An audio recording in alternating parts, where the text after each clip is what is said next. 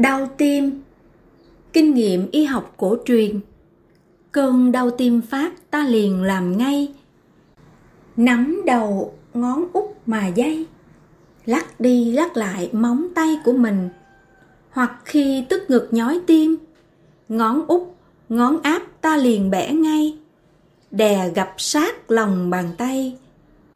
Nắm chặt, ấn chặt. Cách này cũng hết đau.